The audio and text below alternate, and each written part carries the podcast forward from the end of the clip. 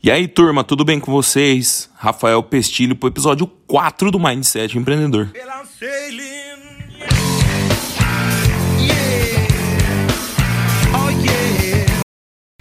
E hoje eu vou continuar uma provocação que eu fiz lá no meu Instagram, rafael.pestilho, que falava sobre os canais de distribuição e a dependência com que as empresas criam de cada um deles, né?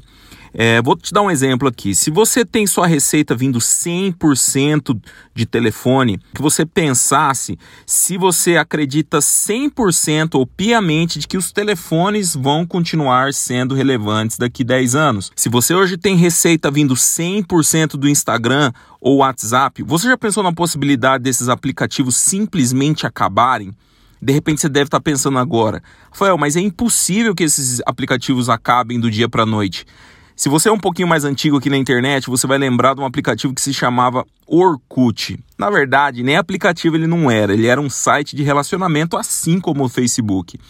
Em algum momento da sua trajetória, simplesmente o Orkut se tornou irrelevante e encerrou as suas operações do dia para a noite.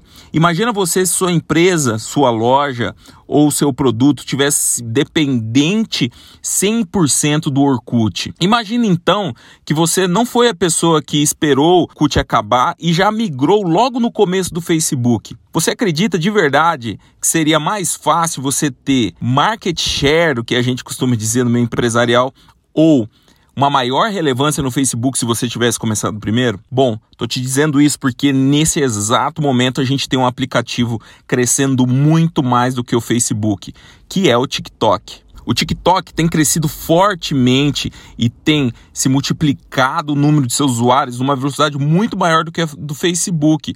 Então, tudo nos indica que provavelmente o TikTok será relevante. Isso quer dizer que o TikTok será o novo Facebook? Não. O objetivo disso aqui é te dizer que você obrigatoriamente hoje deveria estar em pelo menos cinco redes sociais, em pelo menos três tecnologias, para poder mostrar seu produto ou serviço nas redes sociais.